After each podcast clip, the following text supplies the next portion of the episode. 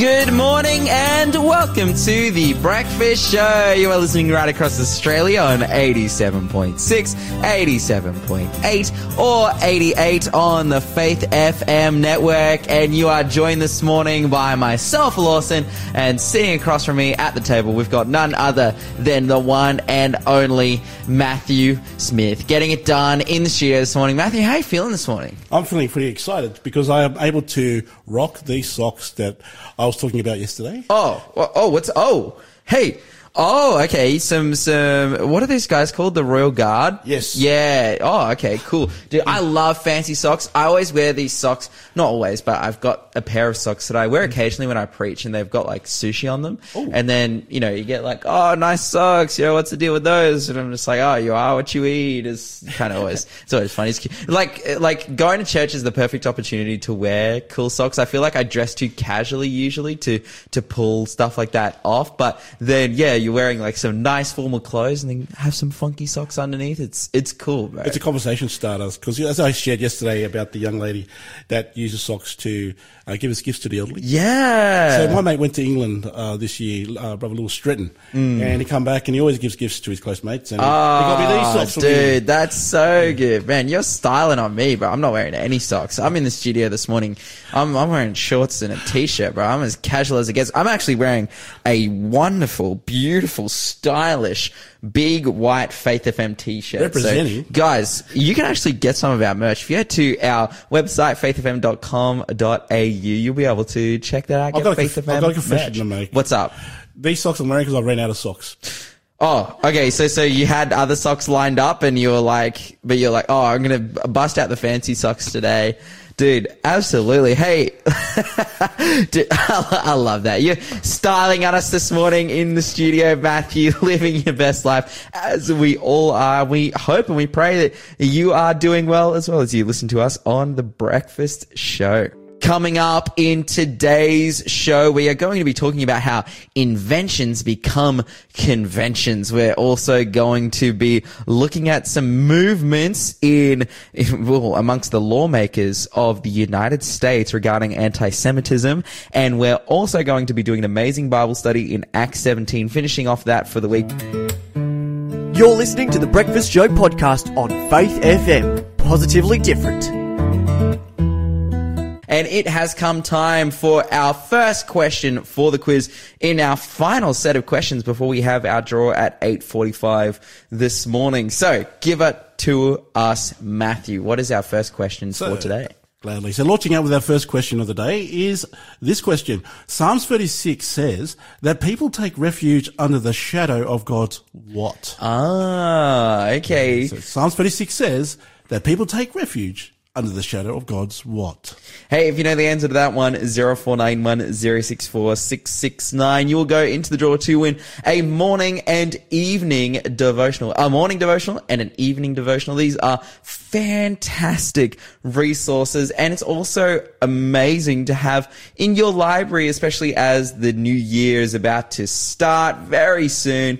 You'll be able to, hey, every single day have a resource that you can open up to, spend time with Jesus, praying with Him, reflecting on His life and whatnot. We want to give this to you absolutely for free. But all you have to do is answer questions and hopefully correctly. But hey, an answer's an answer. Can you read that one for us one more time? Love to. So, friends, in Psalms 36 says that people take refuge under the shadow of God's what?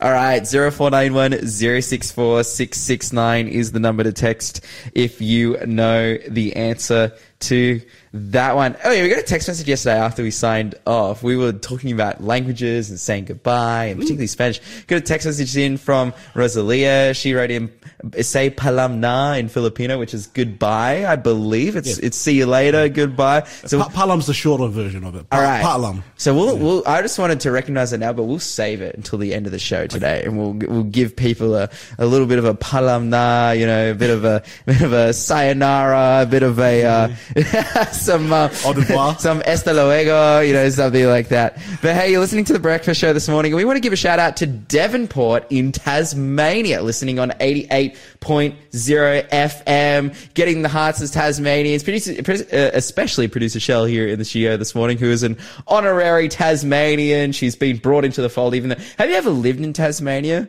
No, you're just married to a Tasmanian. Ah, that's, I guess that's enough, right? You're like, oh, it's enough to be married to one. hey, Hey, hey, hey, hang on. hang on, I'm going to pull you up, Lawson.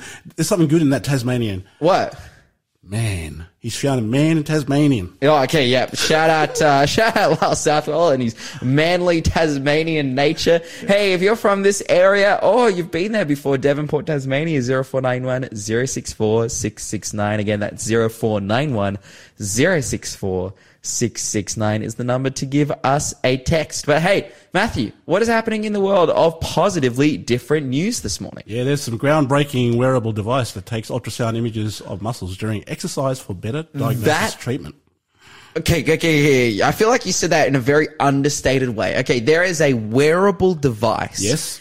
That is this like a watch or like a patch or It's a patch. okay that can immediately detect muscle injuries. I have a feeling you've seen this before. I have. No, no, no, no, no, no, no, no, no. no I'm just shocked because muscle injuries uh, can be incredibly difficult to determine and to diagnose. That's right. And, That's correct. And there is usually, I mean, you can like through movement and whatnot and touching and, and everything like that. But in terms of exactly what's going on, typically people go and get ultrasounds or x-rays or whatever it may be. I know that I, I did a, uh, oh, what's the word?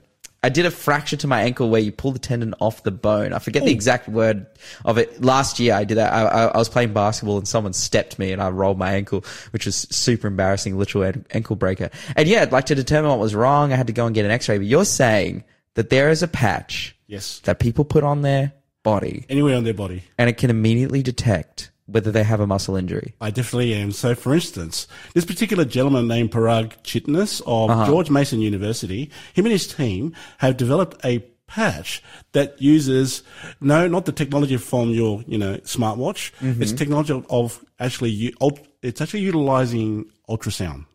It uses ultrasound to be able to detect uh, anything that seems, seems to be going wrong with you physically in terms of muscular or skeletal injuries. Now, that's a game changer for those who go to the gyms, but also it's a game changer for those who are involved in high performance sports. So, for instance, injury, unfortunately, as uh, you have shared with me, uh, being an, an athlete, elite athlete in your motorbiking career, Oh yeah, back in the day. Mate, can you imagine picking up on an injury as you're Yeah. exercising beforehand, so you don't exacerbate it during an actual sporting event? Yeah, that's incredible. It, it, it's it's so good. Even for us who go to the gyms, we may do something. Go, I don't know, I've got a twinge, and that can detect whether it's serious or whether it can be just mended at home. So, yeah, it's come from this particular gentleman, and he has a comment about it. Um, and I'm quoting him. He says, for instance, when an individual is performing a specific exercise for rehabilitation, our devices can be used to ensure that the target muscle is actually being activated and used correctly. Other applications include providing athletes with insights into their physical fitness and performance, assessing and guiding recovery of motor function in stroke patients, and assessing balance and stability in elderly populations during routine everyday tasks. So I think that's a real, real, real cool uh, game changer.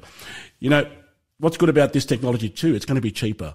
So you don't have to go to doctors for those, ex- you know, anything expensive. So you've got to use a CT scan if you can't get that written off by Medicare or what have you.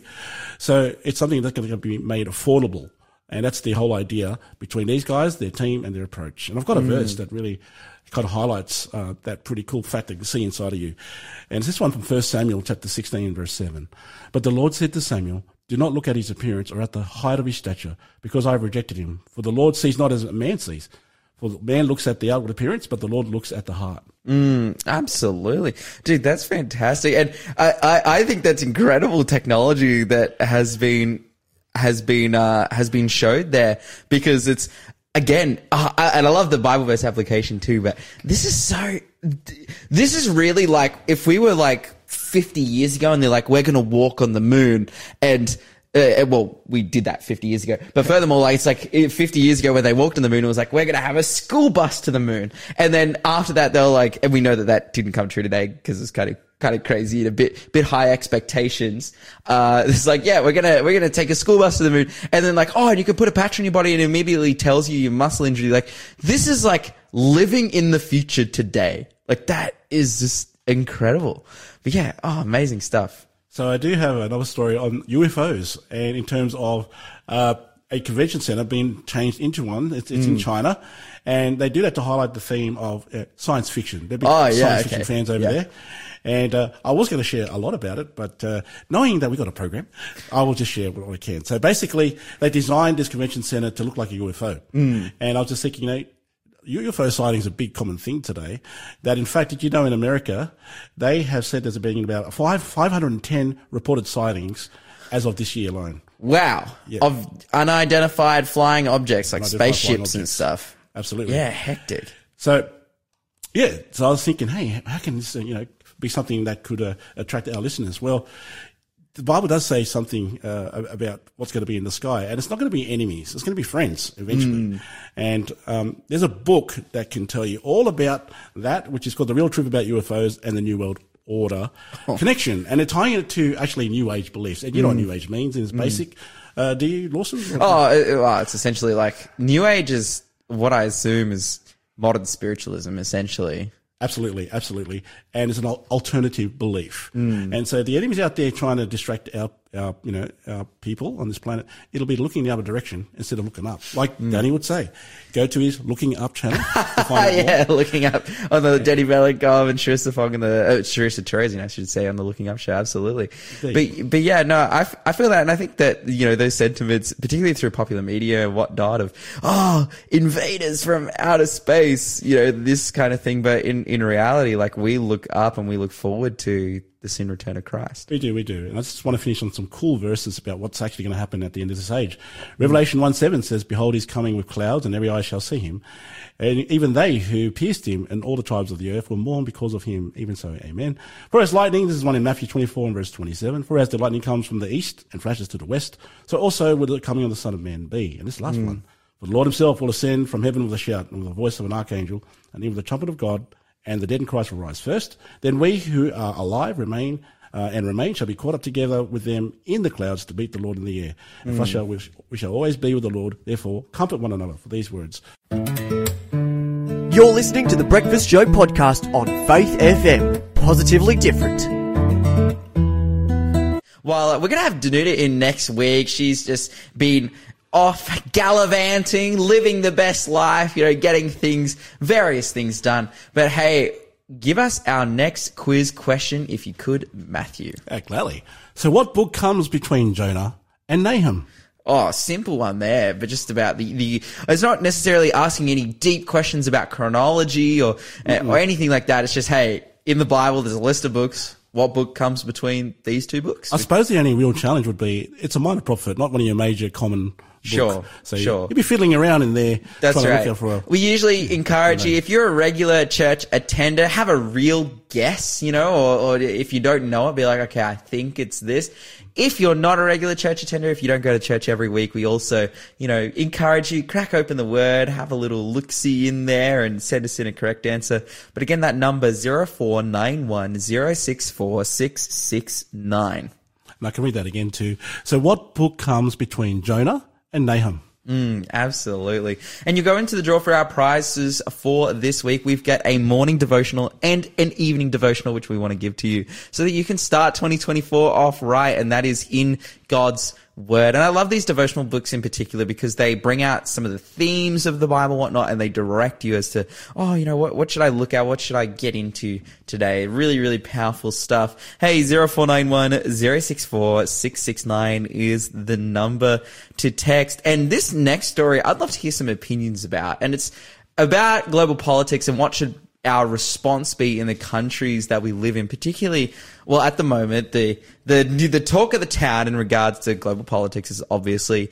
Israel and Palestine, Hamas, you know, these kinds of things. And the reason I want to talk about this is actually because of something that's taking place in the United States at the moment, which is that there was a Republican led House committee that summoned the leaders of Harvard, uni- like Harvard University, uh, Penn State or the University of Pennsylvania and MIT. You know, some of the most famous, like, universities, the highest end universities in the United States. Wow, like the impression I'm getting, you know, why do they need to resort to these leaders? I guess they feel the leaders have something of, you know, high kind of uh, problem resolving solution Well, to give. The reason they've summoned them is because there, well, there has been an overabundance of anti-Semitism that has been taking place on these campuses due to protests and whatnot. Now, before I get into this, I want to say very clearly that here at the Breakfast Show, we are not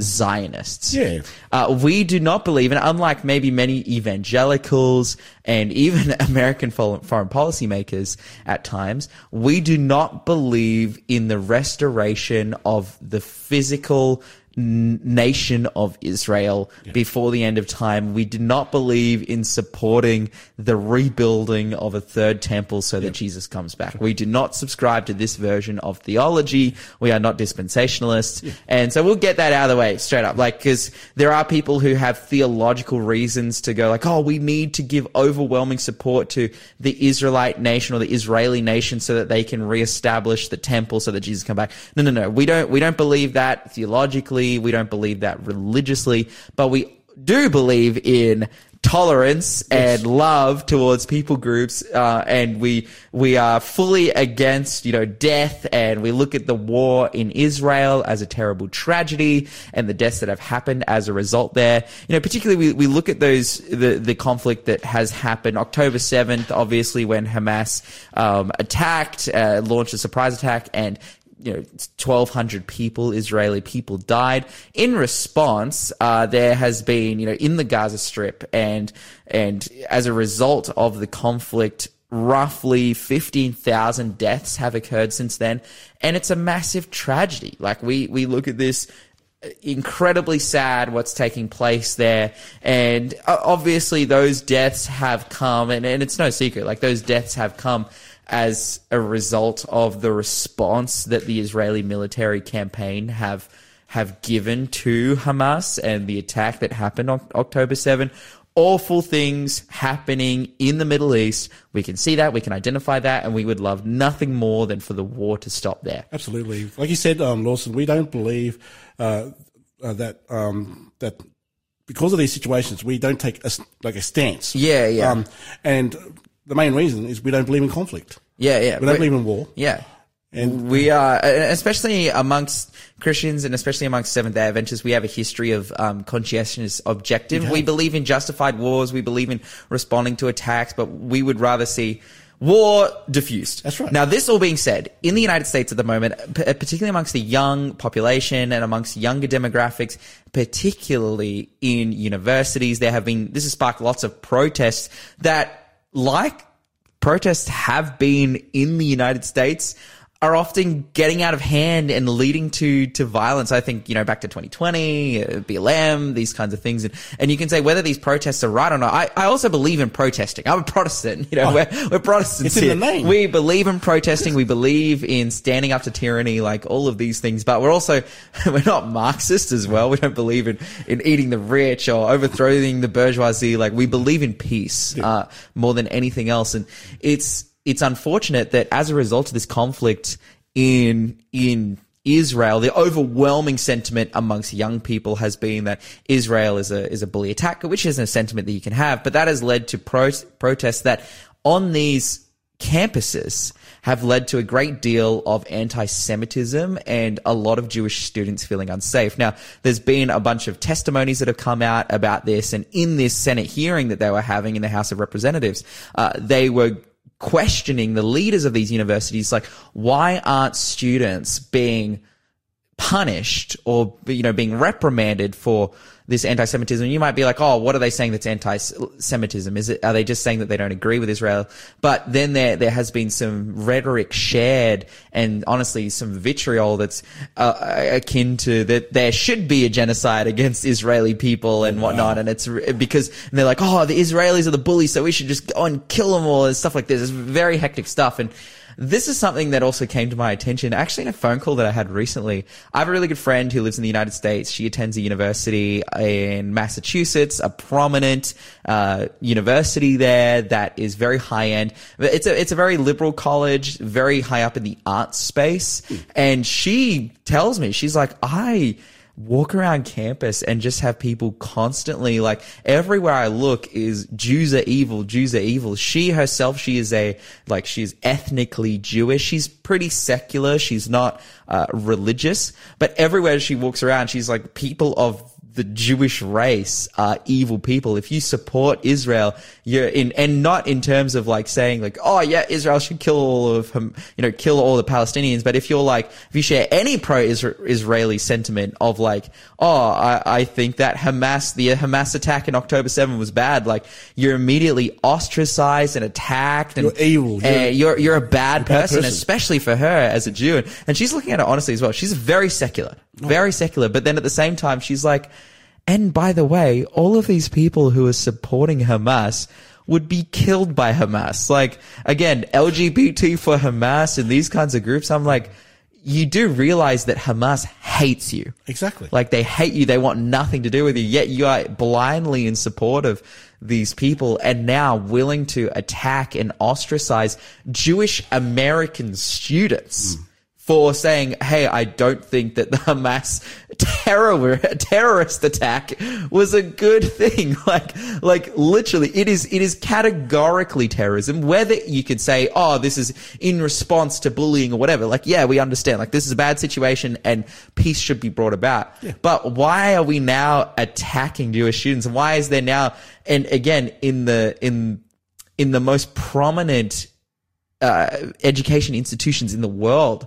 Why is it letting slide that students can just go around and saying, "Oh, we should kill all the Israelis and we should, you know, there should be genocide against them"? Like this is some of the vitriol that, and some of the rhetoric that is coming out of these protests again from like LGBT groups and left wing tolerance groups. And they're like, oh, if you're a Jew, you're an evil, bad person. I'm like, how does this happen? I call it selective marginal marginal uh, Marginalization. Marginalization. Wow, that's that's a really powerful insight, Matthew. Like selective marginalization, wanting to feel like a victim while simultaneously oppressing others, and I think it's a really sad state. And I think it goes to show, you know, because this this kind of language can often come against Christians at times, you know, uh, like particularly, yeah, just in, in different spaces and whatnot. But hey, look, what we are ultimately seeing is that there is a great deal of hatred in our world and a great deal of evil in our world, no matter what side it's coming from. And at time, it's been Christians who have propagated that. And I, I think back to the t- Church of the Dark Ages and the Crusades. Uh, at the, you know, at times it is extremists and religious extremists. At times it is left wing extremists, you know, people who preach tolerance, but then treat people this way. It's, it's a really awful thing. And all we can do, as you said in your last segment, is look towards Christ. Like he is the pinnacle of morality. He's the pinnacle of tolerance. He is the pinnacle of love. And I, it, it will serve us well to look towards him as, as a model for what it looks like to actually love people, which is to lay down your life for them and to go the extra mile for them. You're listening to the Breakfast Show podcast on Faith FM. Positively different.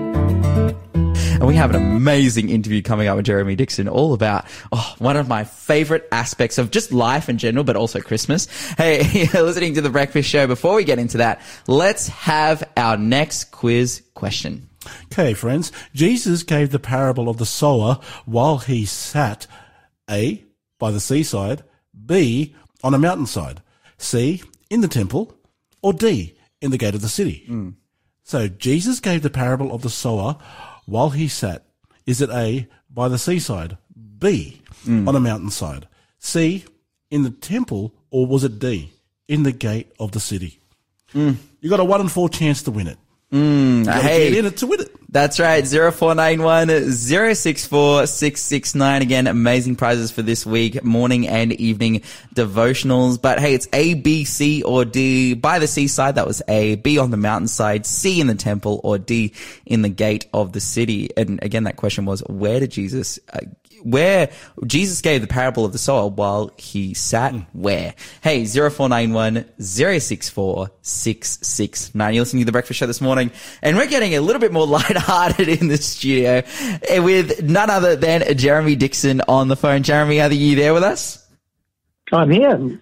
Oh, we are absolutely stoked to have you, Jeremy, again, getting into one of our favorite topics, which is food, cooking, eating. Like, it's, it's awesome. I'm so into it. And today we are talking about cookies, which I need some advice because I have been tasked with making cookies and gingerbread houses and stuff for my family Christmas uh, on, you know, coming up soon. So I need some advice, Jeremy. We're, we're, we're making cookies. We're making them healthy. We're making them tasty.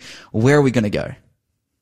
Yep, good question. Yeah, so um, so just firstly a disclaimer: I'm not actually a baker as such, mm-hmm. um, but I have assembled some kind of some really kind of healthy cookies. I think taste really really good. So mm. kind of mm. my kind of skews more on that side because most cookies, if you look at the, the standard mainstream cookie recipe, and, and no offense to people who like these, but pretty much it's full of uh, white flour, white sugar, um, and butter. Huge amounts of those ingredients. Um, so I've kind of developed a few kind of recipes that um, are a lot healthier and probably won't give you a heart attack.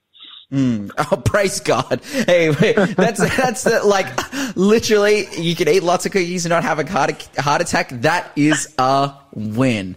Absolutely. So give us give us some insight there, and, and I think I'd, I'd, love to hear your philosophy behind it as well. It's you know because cookies generally I think of butter, sugar, flour, you know, chocolate, yep. those kinds of things. What are what are some of the ingredients that you're replacing, and, and how are you making cookies in a way that is healthy yet tasty as well? Yeah, so I've, so I've got a few recipes I'll share with you, but before we go, the kind of general principles I kind of work with is obviously using your whole grains. Things like, for example, oats are a really good starting point. Um, mm. They kind of, uh, you know, super healthy. They're not processed, so oats are a really good, one of the good ingredients to use. Um, mm. Also, from a sweetness point of view, you know, you can use things like dried cranberries and uh, date syrup or honey um, rather than um, you know rather than sugar. So there's a, some mm. great healthy healthier sweeteners out there. Yeah. Um, and and instead of butter, you can add things like um, you know, for example, nuts or coconut and things like that. So there's some other kind of you know kind of that give that kind of little bit of fat in there to kind of give a little bit of um, mouthfeel as well. Yeah, absolutely. Oh man, this sounds fantastic. I, I have come to really love date syrup. Date syrup. I'm also a huge maple syrup fan as well, and they're like I've found they're really fantastic replacement replacements for just putting straight up white sugar and whatnot in there. So, okay, this is awesome. This is this. Okay, this is our this is the bedrock that we've established here. Oats, you know, date syrup, these kinds of things, as well as coconut. Oh, I love coconut too. So then we're like, all right, got our base ingredients. Let's assemble some cookies. Let's put some stuff together. What are we looking at, Jeremy? Yeah, so the first recipe is out of my uh, cookbook six, and it's cranberry and pistachio Florentine. Um, which really kind of thin cookies. And really, Yum, yep. dude. So um, to make this, and one of the one of the starting points of this recipe is you, you do need to bind them. So um, okay. So a really good binder is actually flax seeds or linseed. Mm-hmm. So to start with, you basically get some hot water and uh, some ground flax seeds, and you kind of mix it together and let it sit for about ten minutes, and it turns into a gel. Mm-hmm. And then you mix this with um, fine rolled oats, so some coconut, some date puree, some honey, um, some finely chopped pistachio nuts, and some cranberries and sultanas mm. and you basically make a really nice mixture out of this. Mm-hmm. And so it just becomes like a doughy, oaty kind of mixture, and the linseed, linseed gel kind of sticks it together nicely. Um, and then you just pretty much roll them into balls, um, put them on a baking tray with uh, obviously a bit of baking paper underneath, and then squash them down into really thin kind of cookies. And uh, cook them for 10 minutes at 180 degrees, and you've got some really, really nice um, nice cookies. And what I like to do is like do like I quite often like to do like a little drizzle on top of them, like get mm. some some carob or cacao powder and some water, um, and just kind of do a little bit of a drizzle over as well, so you can kind of get a, a chocolatey effect. Um, with some of those products as well. Yeah, absolutely. I love Florentines because of like the flakiness of them and just yes. you know how they oh I, I really really enjoy that texture and so and I'm looking at some some recipes now and it's like Florentines with chocolate on top and so we're basically doing the same thing, but the incredible, tasty, healthy version of that. So that's, that's amazing. Exactly. Oh, dates as well. Um, incredible. Hey, uh, and pistachios too, dude. We're, we're kicking goals already. All right. What's, what's another, what's another go-to for you coming up at Christmas time? For my cookbook cake, I've got uh, some really nice soft peanutty choc oat cookies. Oh, kind of for your chocolate fan. Yeah. And uh, this is really simple. Basically, one cup of peanut butter, um, half a cup of coconut sugar, um, quarter of a cup of raw cacao powder, quarter of a teaspoon of salt, one and a half cups of fine rolled oats, half a cup of water, and a quarter of a cup of sliced almond. Um, so obviously just really healthy whole food ingredients there.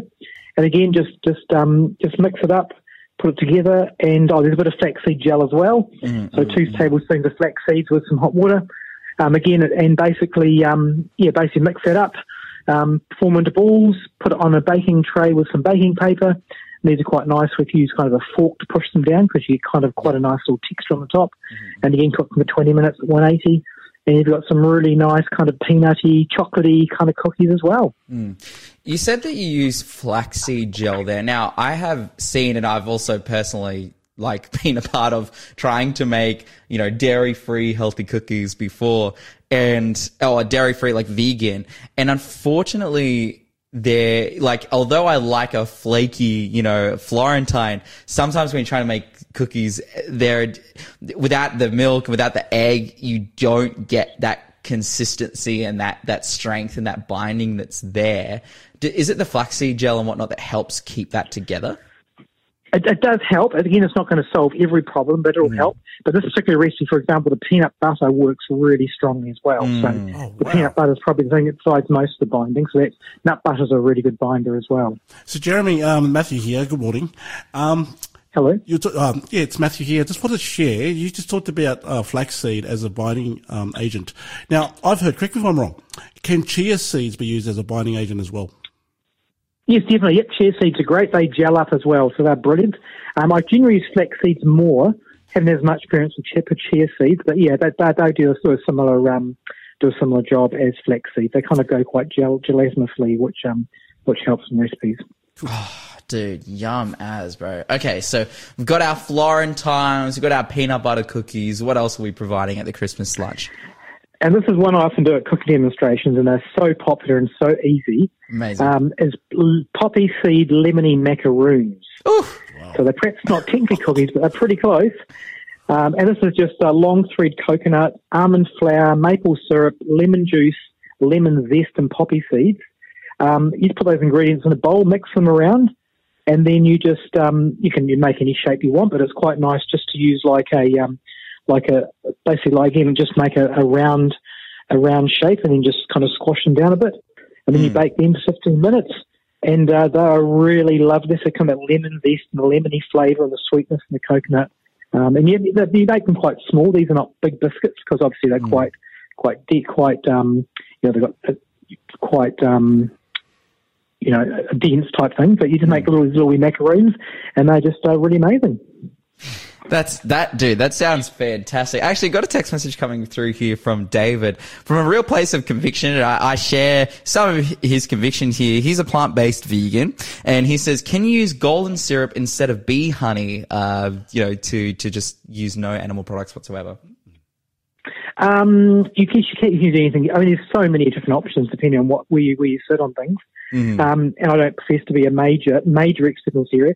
I, my my favourite golden syrup's pretty close to sugar. It's quite processed. So my my probably my four favourite sweeteners would be probably date syrup, um, maple syrup, agave, um, and coconut sugar would probably be my top four um, in terms of being kind of pretty pretty healthy, Yeah. and they you don't sacrifice too much um, flavour or whatever. So uh, Yeah. that's probably my top four. Yeah, that's right. Generally, golden syrup is the kind of synthetic replacement of those kinds of uh, those kinds of you know syrups and those kinds of uh, sweeteners and whatnot. So definitely, for me anyway, usually I'm I'm a maple syrup guy through and through. That would that'd be the way I'd go. And yeah, it would work. I usually actually, if there's a like a milkshake or something, and it's like put some honey in it, I'll usually put maple syrup in. Not because I don't like honey, but because I love maple syrup so much, and it just hits that Yeah. sweet spot as well.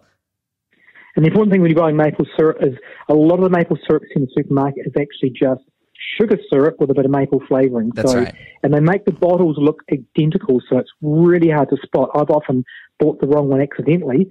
So make sure you're actually getting maple syrup, not maple flavoured sugar syrup. Absolutely. So uh, yeah, analyse your bottles. Awesome. Hey, we've got a couple minutes left, Jeremy. Are there any golden, incredible recipes that you want to share with us or some insights or whatnot? Well, I've got a really, I've got a really, no, I've got one on the super healthy end and the super quick end. Oh, And amazing. this is a two ingredient soft banana and oat cookies. Oh. So Okay, it's two only ingredients. You already said banana and oats, so I'm assuming that's what goes into it. Yep, you're pretty pretty clever there. You've picked them already. so just basically just two ripe bananas and one and a half cups of fine oats. That's all it is. Just mash the bananas up and mix them with the oats. Uh, form them into balls and cook them for about 15 minutes at 180 degrees, and you have got soft banana and oat cookies. And uh, obviously, not, we're not going to have the the super chocolatey pistachio cranberryness of the other ones, but they're actually pretty good tasting cook- cookies and really good for kids. Super healthy, super quick, and uh, on the healthy end, re- you'll be surprised how good they taste for just oats and banana. Yeah, I love that too. How you said super healthy for kids. I mean, definitely from a parent's point of view, and I know we're using more natural sweeteners and whatnot, but there always is that uh, potentially, you know, having kids maybe with some some struggles with you know sugar intake in terms of the way that it affects their brains or hyperactive or whatever it may be. To go, hey, we've got a version of this. It's yum and it's tasty and it's natural and it kind of moves away from that sweetness a little bit. That's that's fantastic. Like because I mean anyone can eat it unless you're allergic to oats or banana, which I mean yeah th- then then you can't eat it anyway. But oh man, that's that sounds fantastic. Hey, I got another text message coming in here from Suzanne. She says I've discovered Rapadura sugar lately, very similar to coconut sugar. Have you used that one before? Uh, to be honest, I haven't actually had any experience with that sugar, but I must uh, look it up. Um, but there are some really cool sugars and, and things coming on the market these days. And to, in the last five years, there's just such an amazing abundance of some of these um, alternatives. You kind of got to be careful when you when you're researching them.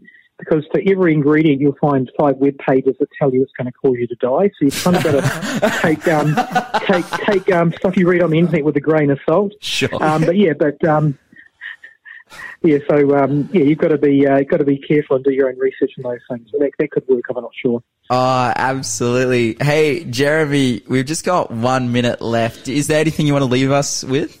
Well, I've got a question. Uh, Oh, I suppose with oh. cookies, cookies are a really good thing to, um, you know, to give out to people. You know, they're a really good gift. You kind of get some nice cellophane or some, some wrapping or some boxes and, um, box them up and give them to your neighbours. There's nothing like the love. You know, you can obviously go to the shop and buy some chocolates and give them to people, but there's nothing like actually home baking stuff. For sure. Wrapping them up, putting a nice little bow around them and give them to your neighbours. Um, there's nothing like that, that love of actually giving home baked stuff to people. It just really shows people they love them. So it's a really great um, outreach or mission thing to do for your neighbours is to make your own cookies and, and wrap them up. Yeah, absolutely. Hey, Jeremy, thank you so much for joining us this morning to talk about all things cookies. And oh man, I'm, look, you guys can, if you need this interview, you can head over to faithfm.com.au, go and check out the podcast there. We'll have this interview uploaded. I'm taking notes and I am going to be ready for this Christmas, dude. I am going to be, I'm going to be the talk of the table. I'm going to bring out the best cookies because of this. So, hey, thank you so much, Jeremy. Thanks for being a part of the Faith FM family. Join our community on Facebook or get in touch at 1 800 Faith FM.